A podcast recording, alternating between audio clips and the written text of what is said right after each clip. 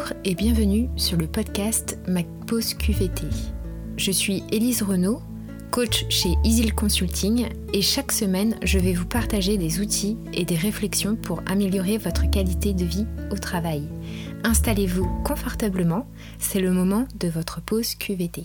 Dans cet épisode premier, je vais vous parler du stress du salarié lié à sa sécurité et comment y remédier que l'on soit le salarié en question ou le manager. La qualité de vie au travail passe d'abord par le respect des besoins fondamentaux du salarié. Et le besoin de sécurité est le besoin qui est actuellement prioritaire face à la crise sanitaire que nous vivons tous.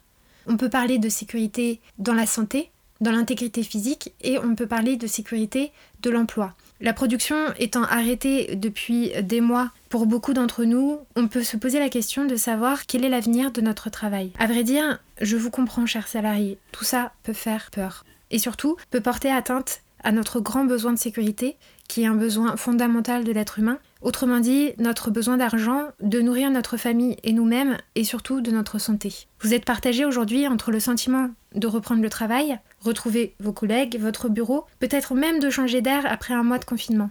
Mais en même temps, vous sentez cette épée de Damoclès que vous avez en sortant de chez vous. Et vous avez presque envie de dire que vous ne souhaitez pas reprendre tout de suite, de peur de risquer encore plus que cette épée tombe sur votre tête par rapport à votre emploi. Pas du tout propice à un travail de qualité, n'est-ce pas? Je vous comprends aussi, vous, employeur, vous êtes dans une situation très compliquée. Production stoppée, pour la plupart, peu ou pas de rentrée d'argent, la boule au ventre de savoir comment vous allez payer vos charges, vous devez encore jongler avec des règles de droit qui sont toujours plus assommantes les unes que les autres, et le CSE qui tape régulièrement à votre porte pour vous demander comment va se passer la reprise. En tant qu'être humain, vous avez peut-être le même besoin de sécurité et la même épée de Damoclès que tout le monde au niveau de ses besoins.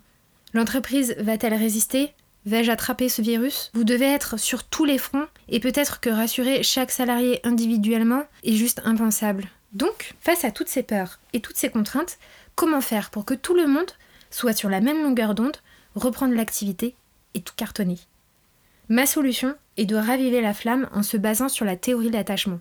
La théorie de l'attachement se passe sur trois niveaux. L'attachement adulte, l'attachement affectif et l'attachement au lieu de travail. L'attachement est un concept qui vient de la psychologie de la petite enfance. John Bowlby et ses collègues au XXe siècle ont développé cette idée de théorie de l'attachement. Selon eux, l'enfant, dans la première année de sa vie, va développer des mécanismes qui vont servir à attirer l'attention de la figure d'attachement, le plus souvent celle des parents. Ces mécanismes vont apparaître lorsque l'enfant a un besoin physiologique à combler ou tout simplement lorsqu'il a peur. L'environnement insécure engendré par des réponses inadaptées à ces appels provoque des comportements d'évitement, des problèmes de développement physiologique et ou de fortes variations émotionnelles.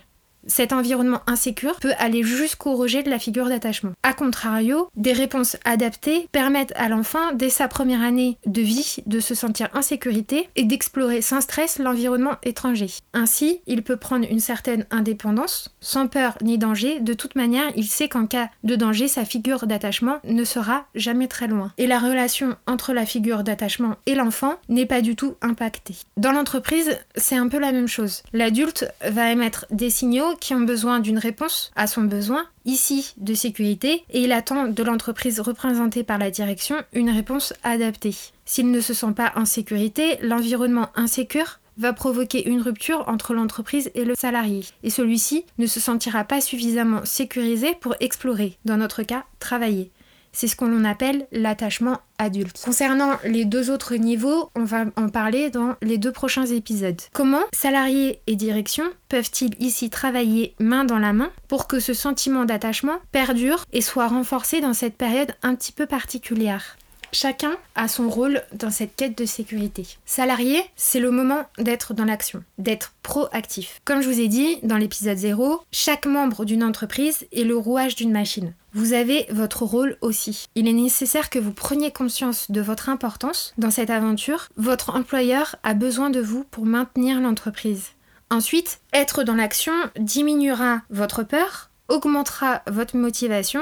La motivation est le préalable pour être performant et grâce à cette performance, vous participerez au maintien de l'entreprise et donc de votre emploi. Même si c'est évident ce que je vais vous dire, il est important pour vous et pour vos collègues de bien respecter les règles sanitaires édictées par votre direction. Elles vous maintiendront en sécurité et les respecter vous rassurera au maximum. Sur mon site internet, vous trouverez un dossier avec un cahier d'exercice qui s'appelle Comment rester zen au travail, qui vous donne des clés sur quatre aspects gestion du stress, organisation, communication et reconnexion à soi. Ces quatre aspects vont être essentiels pour vous en cette période de déconfinement, donc je vous invite à le télécharger.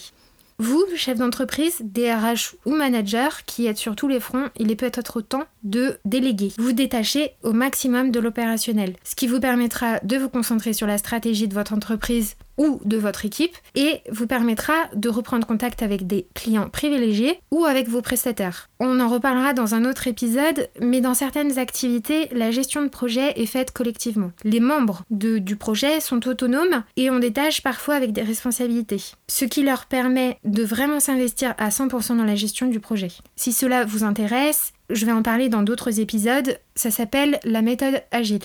Je verrai par exemple pour les entreprises qui ont réouvert la nomination d'un responsable sanitaire pour chaque équipe. Ce responsable doit être volontaire et différent du manager. Il ferait le lien avec la direction et avec le CSE sur les questions de risque sanitaire. Et bien sûr, je vous invite fortement à développer une communication interne qui rappellera les valeurs fortes de l'entreprise et qui rejoindra les membres de l'entreprise sur un même projet. Les rassurer sur la préservation de leur emploi et les investir au maximum dans le de l'activité est un très bon moyen de les remotiver.